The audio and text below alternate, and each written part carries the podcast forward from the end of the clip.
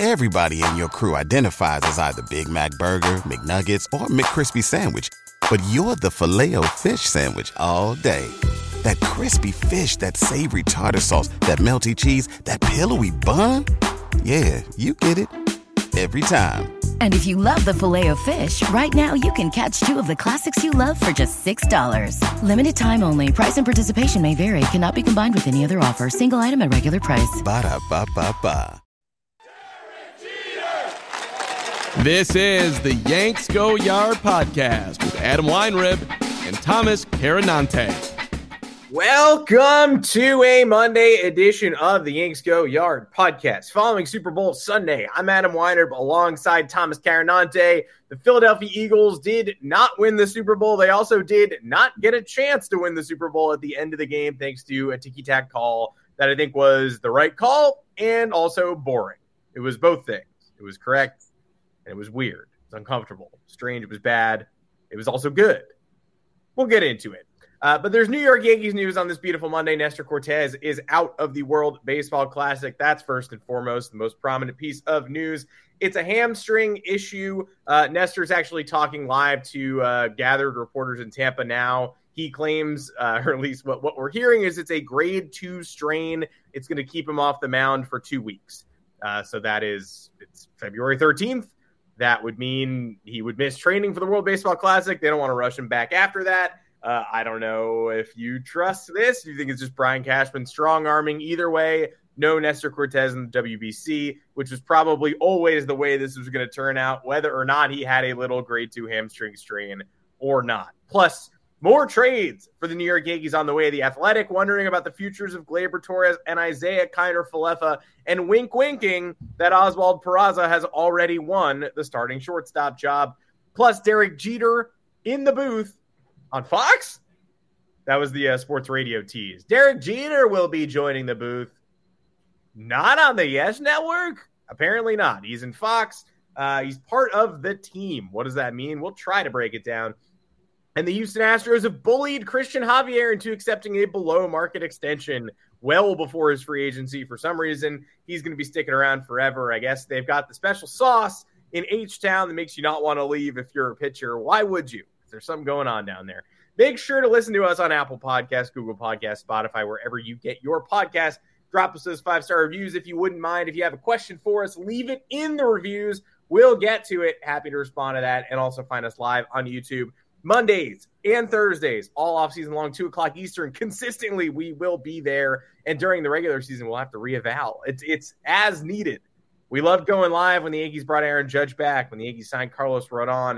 The Yankees have decided to do jack shit in that department ever since. We have not really gotten the chance. Nestor Cortes having a tiny little hamstring problem is probably the biggest piece of breaking news we have fielded since mid December, which sounds insane, but is actually true. Thomas Carannante, welcome to the podcast.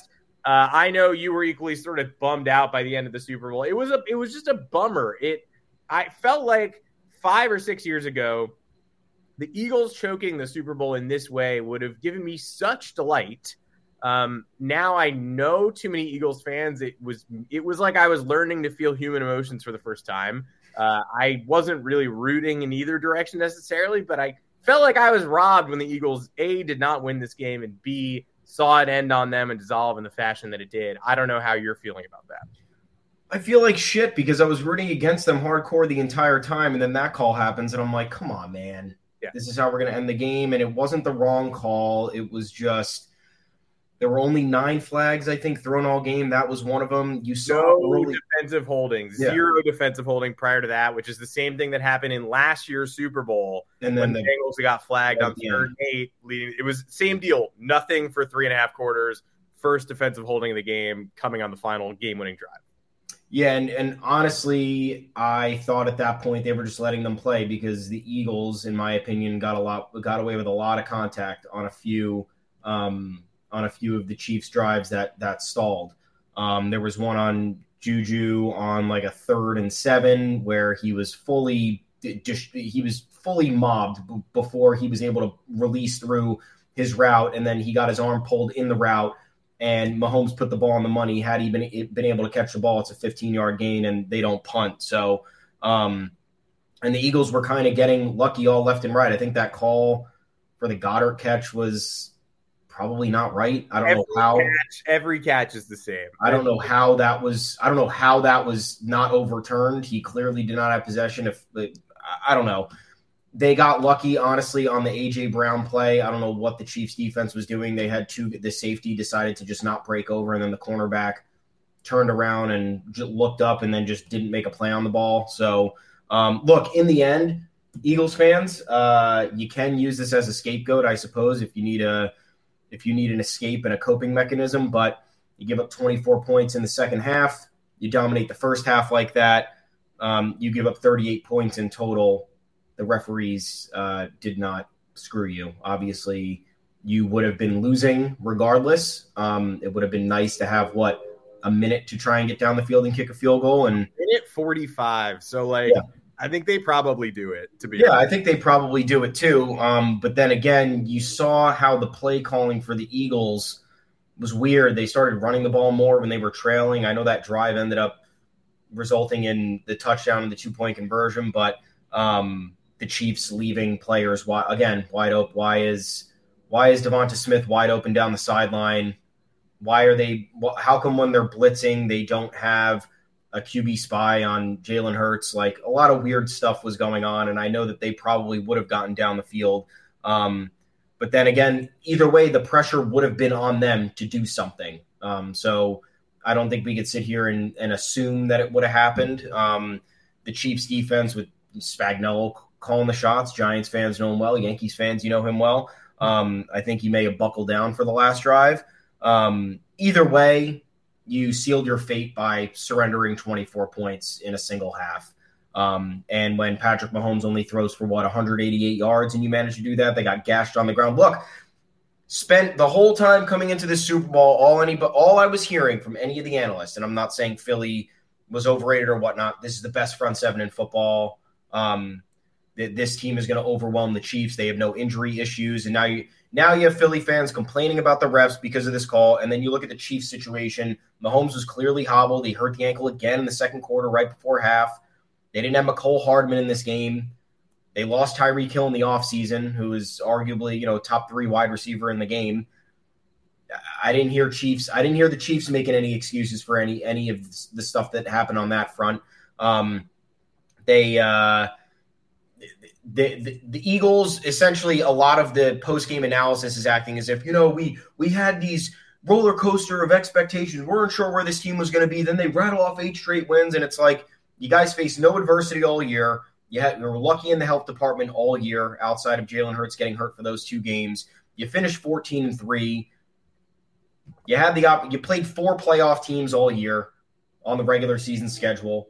You go into the Super Bowl, you dominate the first half you're up by 10. You're one of two teams to be up by 10 at halftime and end up blowing the lead. So uh, it came down to coaching. The refs obviously didn't help at the end, but if you're going to point the finger at that one instance when there were a million other things that had gone wrong in the in the final 30 minutes, then um, you know, I, and again, it was the right call. It just sucks that it was made at that time when there were other plays that had seemingly more illegal holdings or more aggressive holdings earlier in the game. But I don't know what to tell you, man. Um, I know it sucks for Philly. That's three straight championships they've lost across different sports. Um, yeah, welcome to the misery. I know you guys have been there plenty, but you know, 14 years here in in the Bronx, and we got to deal with all the people talking shit left and right. So um, at least you've been there. We haven't been there in a while. Did you know that since the '83 Sixers title, Philly has made 12 major sports finals. They are 2 and 10. Shit. Those should really be like one Phillies, one Eagles. Those should one one Phillies, one Eagles. Those, those should be 50-50. You, you should not yeah. be 500 record is fine. Should not be 2 and 10 no. in championship rounds. Uh, it's never good when you're leaving the Super Bowl. The game is objectively great, and we're talking about slippage on the turf and weird grass and refs at the end of the game. But shout out to the embedded Giants who were pretty much universally great in this one. If your goal was stopping the Philadelphia Eagles from winning the Super Bowl, Kadarius Toney with a huge punt return. Yeah, uh, they, they, came. James Bradberry, former Giant, commits the massive penalty. uh, that's called on the final drive. And uh, former Giants punter Matt Dodge was apparently punting for the Philadelphia Eagles. Uh, he's been out of the NFL since 2010, since the DeSean Jackson game, but Eagles brought him in and he, he let off, uncorked the worst punt in Super Bowl history to get Kadarius a line drive directly into Kadarius Toney's so momentum. It took them to the five. Uh, special teams doesn't matter until it like absolutely does, and that was uh, horrific. And other than uh, Jalen Hurts, the two most impactful plays of the game, non-penalty division, were that horrible punt and Jalen Hurts spinning around and trying to change hands with the football for no reason and dropping it right in Nick Bolton's breadbasket for the uh, game tying touchdown. So a lot of weirdness. And look, you had that overturn on the Miles Sanders play, which I thought was a catch. Yeah, I don't know. I think that kind of could have gotten either gone either way, but um, then I was reading online that supposedly you don't need a football move as long as you secure the ball and begin moving with it or begin motioning with it, it's technically you you have control. Um, so I mean, I think in in the same breath, Chiefs fans could theoretically complain about the refs in the other direction. Killed some drives, took a touchdown off the board. If I don't know how I don't know how, what you thought about that play, but I mean, it was certainly worth a conversation. Yeah, that one was weird. I, I feel like it's too uh, close. It's weird when you when you watch it live. I was like, well, no chance. I mean, you've yeah. seen it a million. Your football experience is like I mean, come on. Like I've seen them overturn uh, catches where he takes like a step and a half up the field. Like mm. Sanders got drilled as the play. I, I, that for some reason that didn't even register to me as controversial until this morning. Yeah, when you're listening to the wrap ups, because watching it live, I was just like, "That's not a catch. Are you kidding me? He just got blasted and dropped the football." Um, but it's certainly you're right. It's closer than a lot of people think. Um, I, I, think. Uh, I mean, an ext- again, an extremely fun game. The controversies were uh, interesting and fun to talk about. In Philadelphia, the last time they won the Super Bowl, got two catches for touchdowns against the New England Patriots that probably should have both been overturned. And yeah, America doesn't want to admit it because we hate the Patriots, um, and, and cor- correctly so. I was pumping my fist when those went down, but uh, it's like a weird juggle in the back of the end zone that didn't look like a touchdown and the Zach Ertz play that was overruled when it happened to the Patriots yeah. uh, in the Steelers game from previously in the season. In the Super Bowl, they were just like, "Nah, it's, it's, this is a this is a touchdown now," and it's like, "All right, cool, thank you." Um, so really lucky a couple of years back, and not so much this time around. But again, ten point lead at halftime. Why don't you go win the game instead of doing all this? Uh, let's talk about Yankees baseball because yeah. we're uh, 13 and a half, 13 and a half minutes in, disappointing our live viewers. Um, if any of you see a QR code on the side of your screen, please scan it. I don't know what it does, but just uh, give it a scan. It might be fun. Enjoy all your favorite sports like never before at BetMGM. Sign up using code CHAMPION and receive up to $1,500 back in bonus bets if you don't win your first bet. When you register with BetMGM, you'll get instant access to a variety of parlay selection features, live betting options, and the best daily promotions in the business. And with BetMGM at your fingertips, every play and every game matters more than ever. Remember to use code CHAMPION and receive up to $1,500 back in bonus bets if you don't win your first bet. Place your money line, prop, or parlay bets with the king of sportsbooks today. BetMGM and GameSense remind you to play responsibly. See BetMGM.com for terms. 21 plus only, Virginia only. New customer offer, subject to eligibility requirements. Rewards are non withdrawable bonus bets that expire in seven days. Gambling problem? Call 1 800 Gambler. Promotion, promotional offer not available in Washington, D.C.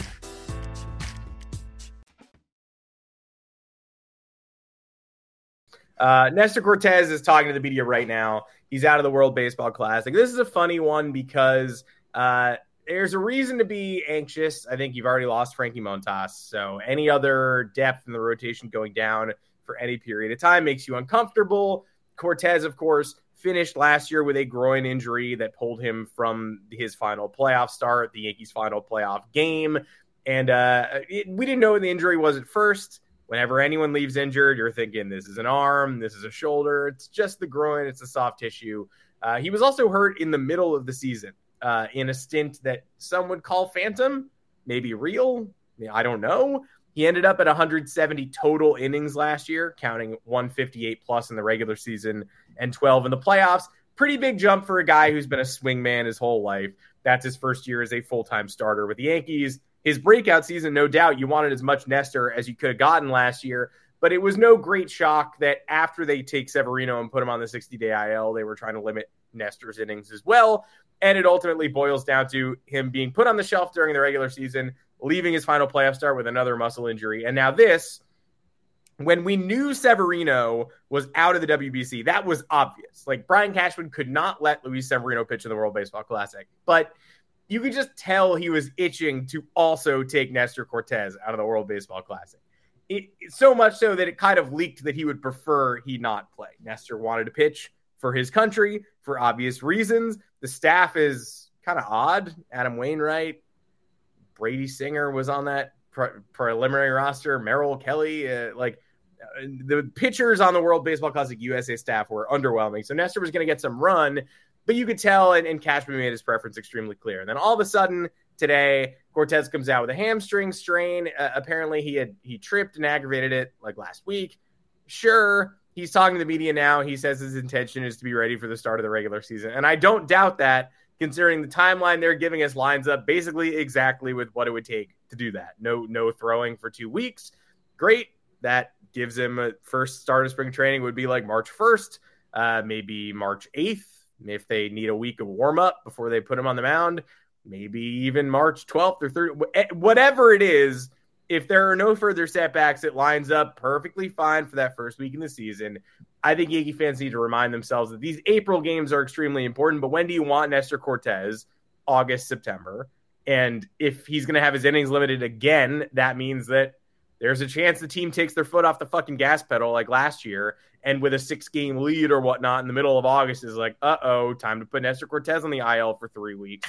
I would prefer if he's going to miss time that he gets his innings limited now rather than during the stretch run because of how frustrating that was last year. Um, but my feelings on the legitimacy of the injury changed a little bit when I learned they were going to shut him down for two weeks. And it wasn't just a precautionary thing of like, hey, tripped and we're taking him out of the World Baseball Classic, which we wanted to do anyway. But it seems like his timeline is is got him ready for the regular season. It's just sort of a shame that uh, anybody pitching for the Yankees is probably not going to be allowed to pitch in the World Baseball Classic unless it's like a eight-year veteran who we know everything about their preparation routines and we could trust their readiness. Uh, Jonathan Loaisiga, you're next. I don't think you're making it to the Nicaragua roster, buddy. Uh, how do you feel about this uh, Nestor injury? I don't like injuries. I was surprised that the Yankees were going to let him do this. It kind of slipped through our conversation the other day because we were more focused on – um, uh, and uh, who was the other one? Loaisiga and somebody else. Somebody else was playing. Glaber. Gleyber was playing. Yeah, yeah. We were talking about how that'd be good for both of them because Loaisiga got off to a really slow start last year, and we kind of wanted to see him more geared up and ready for April, May. Um, and then Gleyber, we just talked about the relationship with the organization and how they can't really afford to screw around with him anymore. It's it's not good for his his mental side of the game. Um, as for Cortes, him and Severino don't necessarily have the same argument um, just because of Severino's track record and everything that's gone on with him health wise, um, you know, communication wise, off the field wise, whatever it's been. Um, Nestor was a little bit of an interesting case because of his ascension. You know, uh, 2021 was promising only through 93 innings, though. Everyone was very bullish on his next season. Um, I proceeded with precaution. I said, this is only 93 innings for this guy. How much longer is he going to last? Are we going to see fatigue? Are we going to see, you know, teams start to figure him out after he finally made more than one start in a season? Um, Nestor dominated. Uh, 28 starts last year, 100, like you said, 158 innings in the regular season. Got Cy Young votes, was named to the All Star team. Um, I don't know if it wasn't evident to me that he began to slow down. I just think that kind of naturally happened because the Yankees wanted to make sure that he didn't go well too far over um, his career high number, which was 93 from 2021. Um, I guess they were making sure he didn't more than double that. We saw kind of the issues that happened with, you know, guys like uh, Julio Urias and Walker Buehler with the Dodgers in 2021. Um, they kind of blew by their career highs, throwing these these crazily high leverage innings, and the fatigue set in, and they were they, they were not good when when they needed to be their best. Um, so that's why I was sitting here. I was like, wow, they're really going to let Nestor do this. I guess they're going to just let him go early on. Um, maybe that was always the case because he's delivered for the organization um, over these last two years, and um, he's not a problem. Uh, pretty pretty uh, evident fan favorite. I hope this hamstring injury isn't anything serious or a precursor for what's to come. The groin issue in the ALCS, you know, turn your head a little bit. Is like, was that a result of him almost doubling his innings from last year? Is that part of the fatigue? Um, but all in all, this is going to come down to I don't know if this was a Brian Cashman strong arm, but this just comes down to if there is any problem, as minor as it may be with anybody's health, sorry, but the World Baseball Classic is probably off the table for you. Um, there is no need to risk any further injury for that. Um, I know it's a tough discussion to have because it's playing for your country. It's a complete, it's a different honorable event that only comes around every so often, so you don't have as many opportunities to participate. But you're paid by the team to win for the team, and in this scenario, the Yankees are down bad based on what's happened over the last almost decade and a half now. So they got to be super careful. You've seen all the injury issues this team has had. I support the precaution. Um, I need to see a year of, of Nestor, a full Nestor again. I think that was electrifying for all of us. We enjoyed every minute of it. So, um, any steps that the Yankees can take to ensure that their best players are going to be as healthy as they could possibly be for the duration of a full 162 game season it's got my vote as long as it just doesn't sour the relationship. So I hope that um, I hope that this didn't have anything to do with that. And you know it's extremely annoying. You realize it, and you're like, ah, it's probably the right idea. Yeah. You know who's you know who's notorious for pulling their players from the All Star game is the Astros. Like we we claimed we claimed in 2021 like ah they don't want to hear booze like they're wimping out of the All Star game they all sort of unilaterally dropped, and, and a bunch of them missed this year's as well. But who's better in October than the Houston Astros? Whatever they're doing, yeah. Uh, you know, if it's as long as it's not uh, cheating, probably won't copy it. Uh, and you know what what they do, their conditioning program typically seems to work. It, it, it, gets everybody but Michael Brantley to the finish line. So you hope that this doesn't eventually translate to the Yankees also pulling their players out of the All Star game. But would you be totally shocked if it did? I wouldn't. Uh, the, the, World Baseball Classic might be the first stop on that uh, on that trail. Now, uh, Gleyber Torres and Isaiah Kiner Falefa found their names in the crosshairs as well on Monday. A lot of Yankee fans worried about the opening day lineup, what's going to look like. IKF going to weasel his way in there at short anyway, uh, because the team did not non-tender him this offseason. So even though they claimed he'd be de-emphasized, and we try to sell everybody on the fact that he'd be de-emphasized, he's still here. So isn't there a chance he wins a starting shortstop gig?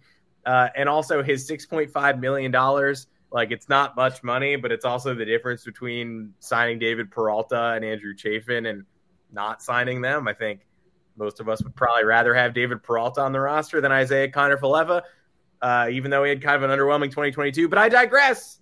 Chris Kirschner and Brendan Kuty in the mailbag today indicated that uh, this shortstop competition entering spring training is maybe not so much a competition at all, but in fact one that Oswald Peraza is going to win unless there is an unforeseen setback. I, I don't even think regular grade poor play would do it. And the Yankees are, in fact, looking to trade Kiner Falefa at this moment. They're still engaging in conversations on that front.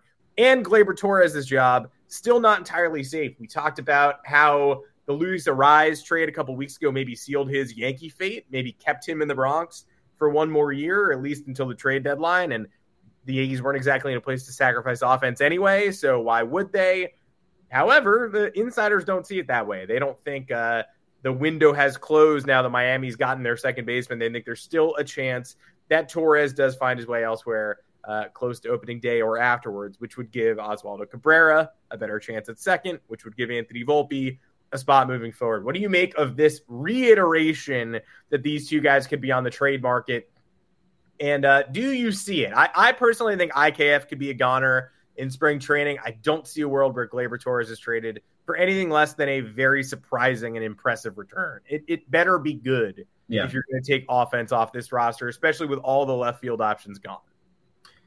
Yeah, I read this uh, this morning, um, and we can go through the quotes so we get the full context here. Um, it's from Brendan Kuty and Chris Kirschner of the Athletic. They did um, what was it? Uh, Uh, nine questions facing the Yankees spring training preview. Um, one was talking about the starting shortstop. Was quote the expectation is that Oswald Peraza, ranked as the Yankees' number three overall prospect by the Athletics, Keith Law is the front runner to start at shortstop. The 22 year old even earned a playoff start when IKF faltered. IKF and fellow top prospect Anthony Volpe will be in the mix in February through March, but the Yankees have explored ways to trade Kiner-Falefa. The same can't be said for the youngsters. And then in a conversation about um, I guess, kind of LeMahieu's resurgence and Anthony Volpe looming. Torres has been in trade talks for a few seasons with the number one prospect, Anthony Volpe, looming. This may be the year Torres winds up playing elsewhere. So clearly, these two guys have some intel that there is no finalization on this opening day roster yet.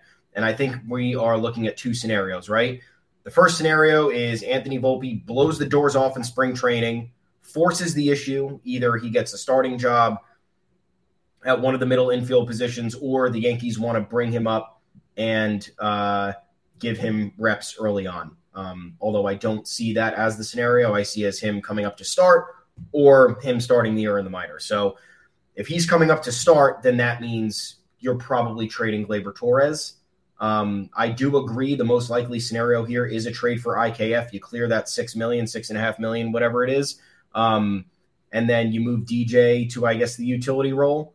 Um, and this is, you know, Volpe goes to AAA in the scenario of Gleyber starting at second, and then you wait for Volpe to come up once he gets those couple months at AAA, and then Gleyber is dealt at the deadline. Um, I think that's probably the most realistic thing where IKF dealt during spring training. We're hoping that DJ LeMahieu is fully healthy, can do exactly what he's capable of doing in 2019 and 2020. Um, and then the Yankees can get rid of someone like IKF, who kind of would be very expendable in this scenario. Um, I think the problem, the, the, the big problem, is if Volpe actually makes a case to start opening day, because then at that point you need to trade Torres. Because once again, Oswald Peraza, I think it's his job unless he suffers an injury or unless there is an unforeseen uh, stretch of horrific play during spring training, and I, I think that that's very unlikely. I'm not going to sit here and say it's impossible, but if I'm willing to bet, he's the opening day starting shortstop. If Volpe does make a case and the Yankees are like, we're doing this, then you have to think of, okay, are they trading both Gleyber and IKF now? Because where you, what are you doing with DJ LeMahieu? How often will he be playing? Um, you probably want him in the lineup more often than Josh Donaldson. Both Kirschner and Kuty said probably not trading Josh Donaldson. The market is weak for him. The Yankees don't want to eat any salary or you know not get the the, the requisite value in that deal. Um, so my conservative guess is IKF is dealt regardless of if Volpe is up or not. The Yankees just make some more room. They give they they they have more playing time for LeMahieu. Um, they can maybe I don't even know what you would do in that situation to expand the bench, maybe, or maybe you bring in another pitcher. I don't know, to, because the beginning of the season is always tough with with the bullpen and managing innings. The crazy scenario is Volpe comes up, you got to trade both Gleyber and IKF kind of immediately. Um, but the most likely, IKF dealt in spring, Gleyber dealt at the deadline, and then Volpe is up Vaughn Grissom style with the Braves, already making an impact. Him and Peraza in the middle infield um, but then again, I still need more clarity on what they want with these players. Neither of them have a lot of experience at second base. Their value seems to be at shortstop. Is this the, the true middle infield picture of the future? This is where they want either one of them at short and second. Um, I mean, it's fine with me. I just I, I, feel like we're we're just waiting for something to happen for them to ultimately make a decision. I, I don't know. I think there's a good chance that they do carry an extra pitcher. You're right, um, especially because I was doing a you know roster projection, and you keep running into this issue where Greg Weissert is not going to be on the team right now, and yeah. you kind of feel like he's going to find his way onto that opening day roster, especially because they've made it clear he's supposed to be a big part of the plan. That's why they used him in the middle of last season. Uh, right now, no room though. Obviously, there will be bullpen injuries, and and I think when I projected that Frankie Montas was maybe healthy, so that changes things, but. Uh, I, I, still feel like they're they're going to try to wedge some guys, some AAA guys, maybe like Weissert and Matt Krook for a week and a half. They send Matt Krook down. They bring up an extra bat, Wilmer Difo. It would be really nice to have Josh Harrison. It really would. It's like a $2 million signing with the Phillies. Didn't understand why they didn't do it then. Certainly don't understand why they haven't done it now. Uh, costs almost no money. He can cover left field. He can cover the infield. He lets you trade IKF without really even thinking about it. He's a better offensive player, yeah. probably a better defensive player. Um, and, and, this is not even to say that we didn't like IKF. His contributions were exactly as they were sold. He's a singles hitter. He hit 560 with the bases loaded for some reason. You're cool. He loves cashing in runners on third with less than two outs. He's doing some research this week. There's stuff there to like, but he's not a shortstop. They made him play shortstop. Not only is he not a good defensive shortstop, he's not even he's not a shortstop. Like the the downgrade from excellent defensive whiz to shouldn't even be playing the position is such a bummer, but that's that's what he is. He's a third baseman and his range. Uh, we wrote about this too. Uh, MLB, uh, they, they, put out a new stat. Uh, baseball Prospectus put out a stat based entirely on range factor. And IKF has the third best range according to their metric of any shortstop in the game. And that's great. But even the guy who created the stat came out and was like, if this is the internal metric the Yankees are using that says IKF is a great shortstop, then they're not going deep enough because this is purely judging his range at short, which is good, but doesn't take into account his arm, which can't handle the range, and the fact that his hands are also lagging behind the amount of ground he's able to cover, which all of us saw plenty last year he was worth like minus 10 outs above average when coming in on a soft grounder. So nobody was worse. Um, well, maybe somebody was worse. I actually don't know, but he was he was pretty pretty bad. Um, and, and took runs took outs off the board when he was forced to come in on baseball. So great range, bad instincts, not bad arm. That was the other thing. Arm. The amount of balls that he skipped to first, the amount of uh, inaccurate throws that he had. Um, you saw in the you saw at some point in the season people were making fun of him for throwing sinkers over from shortstop. Um, and when you don't, when you're making plays, when you have range and you're going in an opposite direction, you need the arm strength because your momentum is taking you in a different, uh, you know, in a in a different direction. Um, and you're working against the runner who's already gotten the head start out of the batter's box and put you out of position to do that. So I, I do like our IKF's range, and I think that that's something that's valuable that we need to quantify and make sure that um, he's being credited for. But the range is great, but it's useless if you don't have the arm strength to throw the runner out. Um, the whole and you you also can't just fully have arm strength without any range. You need it's look, it's a tough sport, it's a tough position to play. Um, but when you're not a natural shortstop, um, and when it is a high profile gig like it is with the New York Yankees, uh, with someone like Derek Jeter uh, taking taking over the position for two decades and having the success that he did, the microscope is always going to be there. So the expectations are naturally higher. Um, it's just insulting that the Yankees are telling us that they have all these metrics and you know their handy dandy binder has all these answers that are refuting what we're watching. But then again, now we I guess we finally got the stat, um, and it's a standalone stat that, or it's not a standalone stat because it's dependent on other aspects of a player's game. So I guess IKF having the range is good. Maybe he saved a couple extra bases, but uh, the name of the game is getting the outs, and he wouldn't be able to he wouldn't be able to finish off plays in that manner because of it. So um, I hope the Yankees learn something from that. I hope they're reading the the baseball prospectus uh, blogs or conversations on Twitter um, because they should know arm strength is is probably probably needs to be right there with the range, and IKF does not have it. Just a big bummer because uh, it's totally fine. Last man on the roster, not somebody who should be making six point five million dollars. Not your starting shortstop. Yeah, not shortstop in general. Um, he's out of position. It's like Obi Toppin on the Knicks. I don't really know what IKF could do as a rotational utility guy and part time third baseman, but I know what he does as a starting shortstop, and it's not good enough for a championship caliber team or any team. Really, that's why he was on three teams last offseason. Uh, let's talk about a better shortstop. Uh, Derek Jeter, good shortstop, as far as I remember. Uh, you can build some newfangled metrics. Tell me, you want to talk about range factor? I'm sure he didn't finish uh, as high as IKF in that grade. but he's a Hall of Famer. He has 3,500 hits. Uh, he's the greatest shortstop of a generation, and uh, argue with a wall if you feel otherwise. He is joining Fox Sports MLB's team. We learned that just before the Super Bowl yesterday. Mm. He popped onto uh, the little Super Bowl stage, talking to Kurt Menefee, who didn't seem to know uh, who he was or what was going on. He asked him if he was an Eagles fan. I don't really know why we had that conversation, but he was with A Rod. He surprised A Rod. Um, very cool. There were rumors he was going to join the Yes Network booth uh, a couple of months ago with Don Mattingly, and we were like, "Well, that's not going to happen." Derek Jeter will never broadcast, uh, and it turned out, I mean, that didn't happen. Mattingly went to the Blue Jays as their bench coach. Jeter kept floating around. Uh, he told Yankee fans he would be around a lot more often last year when they honored him on the field. A lot of people were like, "Front office advisor," uh, you know, we don't know.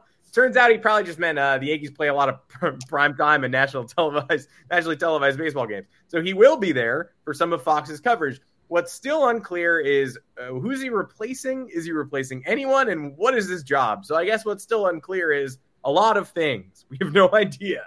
Um, he might be the, on the pregame coverage with uh, well, Papi's sticking around. A Rod is sticking around. So that would be in Frank Thomas's place. I don't think they would add a fifth chair or he could be in the booth. He could be taking over some games John Smoltz doesn't want. I think we probably would have heard if he were replacing John Smoltz outright. That sounds like national news. Uh, maybe they're just signing him to a contract and trying to figure out what good he'll do them, much like the NFL side of things and Tom Brady, who signed to a contract as soon as his career was over, decided he wasn't going to do that for a year. And they were just like, okay, cool. Thank you. Well, I guess that's how contracts work when you're Tom Brady. It's like this is hmm. two hundred fifty million dollars to come be an announcer, and he's like, I won't do it for one year, and they're like, great, doesn't matter that you already signed it. That's very cool of you. You can do whatever you want. So Jeter's role in the broadcast still yet to be determined, or at least yet to be publicized. But I heard from a lot of people that they think he's boring. I don't. I think he's actually he's he's quiet. He's funny. He's reserved. He's sharp. Uh, he was great on the Tonight Show last week. Um, so what's he going to be doing? I have no idea. And I don't know if he wants to carry a full three and a half hour baseball broadcast from the booth. I don't know if he has enough tidbits for that, but he's char. I mean, he's charming. There's a reason he was the face of baseball in the '90s. He gave the press nothing, but when he gave them something, it was funny and interesting. And so he'll be joining the Fox baseball team, and it's an exciting addition. Uh, Fox's baseball team is objectively filled with bigger stars than the NFL team. A Rod, Papi, Jeter, Frank Thomas, Smoltz. And the NFL side is Greg Olsen is great, but then it's like Moose Johnston and Michael Vick. I mean, MLB clears, sadly. It's great. Uh, I think Jeter actually might take over the flipping bats pod and kick Ben Verlander out. That might be what's that might be what's in store for him. Jeter um, would have a field day talking about how the mentality in the Bronx needs to shift again. Yeah. If, that, if that take had come from him, I would have respected it a lot more.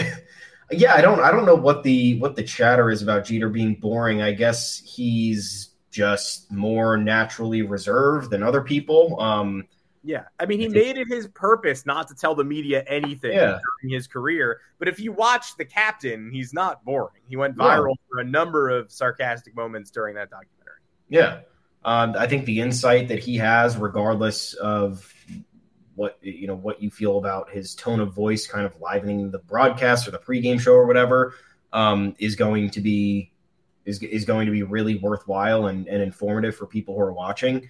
Um, i think that this is also i look as much as derek jeter i guess is hated for winning um, he's not hated for i guess he he's he's more respected than most players. Um, and the reason I'm bringing up this comparison is because A Rod's on the show. A Rod's a former Yankee. A Rod's a very polarizing player. I think some Yankee fans hate him, um, some Yankee fans love him. Um, but the baseball community at large, especially rival fans, don't really respect him for the suspensions, for all the other stuff that went on, blah, blah, blah. Um, Jeter, at the very least, you know, you get the old crotchety crowd um, who can't, you know, stand people like A Rod. They sit there and they do respect someone like Jeter, who had a very long career as a, you know, first ballot Hall of Famer, had world, you know, World Series success, and was able to back it up.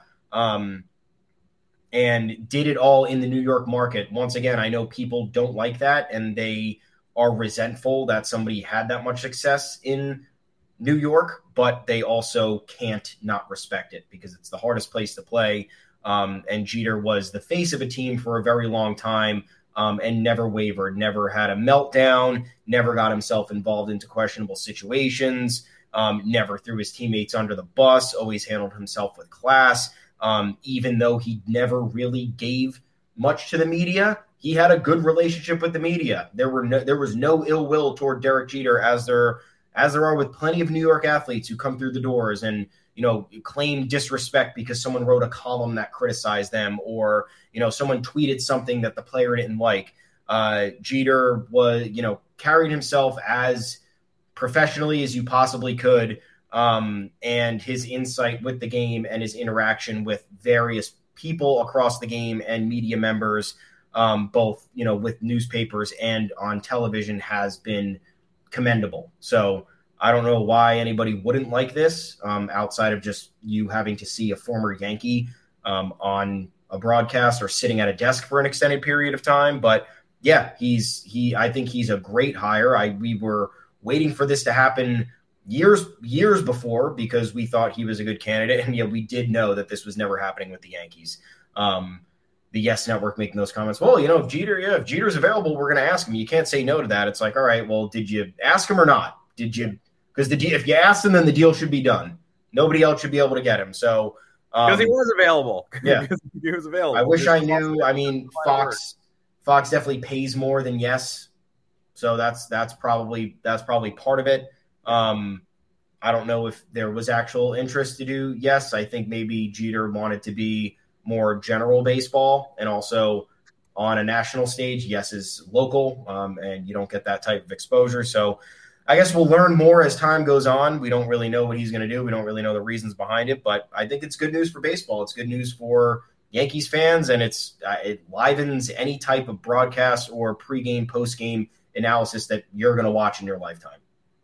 Yeah, I could use a Jeter and Smoltz booth if we could just get that. Please, like even take Joe Davis out of the booth for a couple of games and just yeah. do Smoltz and Jeter and let Jeter snark Smoltz about knocking him out of the '96 World Series and doing it again in '99. That would be great. That that's what I want. Um, one more item before we go. Uh, the Houston Astros got better again. They were in an arbitration fight over Cristian Javier. He asked for $3.5 million. He was offered three, made $749,100 last year. Trouble in paradise for the world champion Houston Astros, who just hired a GM three months into the offseason. Cristian Javier threw a no hitter against the Yankees last year, combined no no, threw combined no no in the World Series as well. My dark horse pick to win the Cy Young this year. Oh, but he's in a fight why would you take that guy to battle? Why would you go into the arbitration room with your 25 year old righty who you scouted from the depths of his home country? You pulled him out. That one of your best scouting finds, the guy who found him went to the Miami Marlins this offseason, by the way. Mm. Maybe that's a downturn in the Astro scouting. Who knows? Probably not. They'll figure it out. But oh, you don't want to fight with that guy so early in his career. Well, apparently not mad at all. Signed him to a five year contract extension instead of going into the arbitration room uh, it'll run through the 2027 season. $64 million, $2 million signing bonus, 3 mil this year, 7 mil 2024, 10 mil 2025, 21 mil the next two years. Could get even more based on Cy Young voting and block trades to 10 teams uh, in 2026 and 2027. Uh, I don't think the Astros are going to be trading Cristian Javier. Uh, how does this keep happening? Why is this not uh, the, the one thing you can count on to maybe wreck these budding dynasties is like, well, they're not going to be able to pay everybody. And at the very least, at some point, they have to pay the piper. Javier, if he does win the Cy Young this year or finish top three or emerge the way that we think he might, uh, you know, that's going to be an eight year, 210, 220 million dollar deal. That hurts. You, can only mm-hmm. do so many of those. So maybe at some point, the Astros have to decide whether he stays or goes. They let Justin Verlander walk this year. Your best hope with the Astros is eventually they lose these horses and don't have the guys to replace them. But no, no, they get to keep these horses for an extremely cheap amount of money uh, over the next several years, probably the entirety of Cristian Javier's prime. When will it end? Probably never. Probably never. You lose George Springer, everything's fine. Kyle Tucker immediately becomes an MVP candidate. You lose Justin Verlander for two seasons. You still come within one game of the World Series and then get to the next World Series. You lose Carlos Correa Jeremy Pena is ready to be the World Series MVP. So um, this is just a frustrating reality Yankees fans have to deal with, um, and you just got to accept it at this point. Uh, I don't know how the Astros get away with this. You can we can go back to this season when Yordan Alvarez signed um, a six-year, 115 million dollar extension, and you're just like, how and why? That's a 200 million dollar player. How are they getting that price? for somebody who is clearly like going to be the best designated hitter or already is the best designated hitter in the league. Um, you can go back to the fact that they were able to get both Jose Altuve and Alex Bregman under extensions before they switched over to Scott Boras. Um, I don't know how they're finding these, you know, players who have these agents that are willing to sacrifice um, these beginning of the free agent years, which is the most value. I mean, if you watch how the biggest, the, the best agencies handle these players, they don't budge in arbitration unless it is an above market extension or it puts them like within the top five of the position that they're dealing with. Um, and I don't know how this continues to happen. Uh, I, those are really good examples. And look, they're still talking extension. And the other crazy part about this is that we're looking at three front office regime regime changes. Jeff Luhnow gone, James Click gone. Now this whoever I don't even know who it is. Here. Dana Brown, Dana yeah. Brown, who comes from the Braves and and is another like highly thought of executive in the same mold. Which like there's another thing that we can't escape. It, it they they finally do something chaotic and weird. Twice. And James Click, they scream at James Click and they fire him after winning the World Series and they want to go less analytically inclined. And Jeff Bagwell's there, and they're talking about Brad Ausmus being the GM. And you're like, this is an all time bag fumble. Yeah. And then they're like, just kidding. We actually hired one of the most respected non GM execs in baseball who helped build the Braves into the best team in the National League. Oh, thanks. Thanks. Thanks so much. That's awesome. I'm glad. Who convinced you that getting way worse was a bad strategy? I'd like to find that man because I really enjoyed inviting dysfunction into the front office and then deciding that oh that was a bad idea. Let's be normal and smart. Uh, it was it was a nice couple of months there though. Yeah, you, and then they they have other guys seamlessly coming in like Framber Valdez, top of the rotation arm, just here appears here, uh, uh, uh, all of a sudden starts dominating. Um, then you have someone like Javier, who look could this deal end up not working out for the Astros? Sure.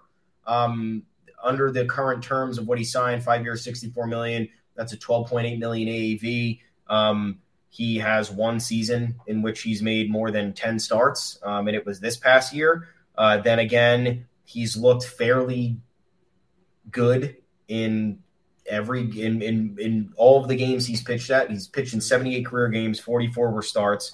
Um, he's got a 3.05 ERA, a 3.9 FIP, 1.04 WHIP struck out 378 batters over 304 innings.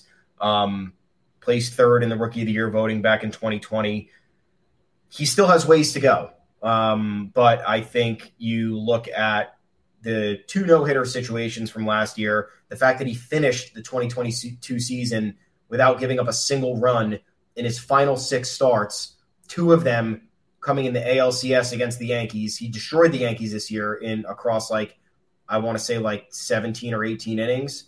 Um, I think he gave up one run and uh, a handful of hits. Um, but yeah, nonetheless, finishing the season on that note, wins in the ALCS, wins in the World Series. Um, it's a smart move for the Astros to consider. I just don't know how we went from Javier's side went from okay, we're fighting you in arbitration because we want 500 more thousand to okay, we'll take the deal that are we'll take the deal that's going to buy out his two most valuable years as a player four years from now. Um, so that's where that's where I have trouble grasping this because then you have the Yankees who will give Aaron Hicks seven years after his lone good healthy season. Um, which was a dumb deal, and then you have the smart deal for Luis Severino, which everybody applauded at that time, but then he gives you one year out of it that's good up until this point because of injuries and and what and what have you. So I don't know how this continues to work out for the Astros. I mean, in the fact that it's worked out with especially these high profile players like Bregman, like Altuve, it's obviously going to work out with Alvarez. Um, as much as we are sitting here and saying they overpaid for Montero and Jose Abreu. I think those are moves that are that they kind of needed to make, and they made them. Whether you know they they whether we think it's an overpay or not, they got the players. You know, we talk about it all the time. Who cares if you're overpaying? If you need somebody out of position, pay them. You need you need somebody to fill a, a void. You know that they're capable of delivering whatever you want to eliminate the market competition. Just pay them. Um, so I, I just don't know. And then you look at a situation with Correa where they wouldn't budge with him. I think they ended up offering what 160 million was their final offer before he had free agency, and he said no. And they were like, "Great, then no, then we'll figure out a plan." Um, they lost Gerrit Cole after 2019. He went to the Yankees again. Fine, one game within the World Series. They were okay the year after. I don't know. They were okay the two years after, the three years after, whatever it is. Um, it's fr- it's just frustrating to see this happen over and over again, especially with the turmoil. You have the cheating scandal, which would usually unravel any other franchise. Look at like look at the mini ripple effects that the, the Red Sox scandal has had. You know, they they changed the front, they changed the entire front office. That front office has clearly not been good. The play on the field has they, have had one good year since kind of returning to the fold um, a- after all of it. Um, and the Astros are only getting better, and they're getting better with on paper. Not it, it, the, the roster over the last few years has, I guess, technically gotten worse, but they are not they, they are not relenting in any capacity. And then they make these smaller moves for someone like Javier that's going to pay dividends down the road. And I don't know who's convincing these players to take these deals it's obvious that you can even see, right? You see that the deals that Altuve and Bregman took as the first extensions with them were clearly a mistake from a MLB Players Association perspective. They changed agencies immediately within a year or two to Scott Boras because they said, well, we need to, now we need to make do we need to make up for it. Altuve ended up making up for it because they renegotiated the contract for the first extension that he signed and they gave him a massive deal. And now Bregman that contract was backloaded. He's making nice. Uh, he's making like 30 and a half million these next two years, but they're already in negotiations for an extension for him too. I just don't know why it's not easier for, I guess, a front office like the Yankees who've had continuity for 25 years. Is that too? Is that crazy to ask? I don't, I don't know. Well, and it's it's just never going to happen here. Feels like every other fan base, every other fan base is talking about early extensions and the benefits of, of yeah. such things, and like ooh, are there any extension candidates on our roster? And then after the Severino and Hicks things, it's like, we're not going to do that. Like Nestor Cortes could, he loves being here, right? What if we mm-hmm. just bought Nestor Cortes out and did five years, 55 million for Nestor Cortes or something? It's just not going to happen. He's going to end up making $120 at the end of this, you know, whenever the arbitration league, it's going to be like four years, 80 something for Nestor, and it could be 560 right now, probably, no. but they're not going to do it. Uh, Cristian Javier is probably a better pitcher than Nestor Cortes. Certainly more dominant, probably more durable. Uh, but you get my drift. It's you're looking at extension candidates all around the league, and and with the Yankees, it's just like, not nah, keep looking, not going to happen. Uh, that is it for this edition of the Yanks Go Yard podcast following the Super Bowl. It is officially baseball season. We are ready to move on, but we've already been here. We've been in baseball season mode for months, all off season long, into spring training and the regular season. We can't wait for the action to actually heat up and get to talk to you about real things going on instead of just grousing about Dalton Varsho and Cristian Javier. We're live on YouTube, 2 o'clock Eastern every Monday and Thursday. We were off schedule last week. Don't intend to do that again. Uh, you never know, though. We're little nasty tricksters. We might. We, we have no idea, but hopefully we won't. Like and subscribe to the channel, like the video, hit the subscribe button. The comments have been rolling in lately. We've loved it. People very complimentary. That's good. I like when people like us. Don't yeah. like people don't. So please let us know if you do. If you don't, keep it to yourself. Uh, drop us a line on all podcast platforms. You can listen to the audio version if you missed the live feed. Uh, that goes up everywhere Spotify, Apple Podcast, Google Podcast, uh, your preferred listening platform. As soon as the live show is done, please catch up. And if you're listening to the audio feed right now, you found it. Nice job. Until next time, I'm Adam Weinrib. You can find me on Twitter at Adam Weinrib. Thomas Carannante, why don't you wrap us up? Let everybody know where they can find you. Yes, I am at Tommy's underscore takes. Uh, you can talk to both of us at the official Yanks Go Yard Twitter account at Yanks Go Yard FS. Is it safe We're to say at, that again? Yeah, I think I guess it is. Yeah, it's the same thing. We're not changing it anytime. Uh, YanksGoYard.com. Please head on over there. We got our bylines. We got plenty of content for you. Spring training. People are reporting this week. Here we go. We're going to get content of people rolling in. We're going to get some position battle things going. Um, as the days unfold, there's going to be more pertinent topics to write about. Uh, we want to hear what the fans have to say. Um, we want to be exploring all angles here. That's what the conversation is in the offseason. Um, so I know the last month or so has been fairly boring. Hopefully, we see a change of pace here. Um, we can entertain you guys even more. So until then, we'll talk to you on Thursday. Good job, Chiefs. We thank you. Good job, Chiefs. You guys did what we asked you to. See you next Thursday, this Thursday. Just a couple of days.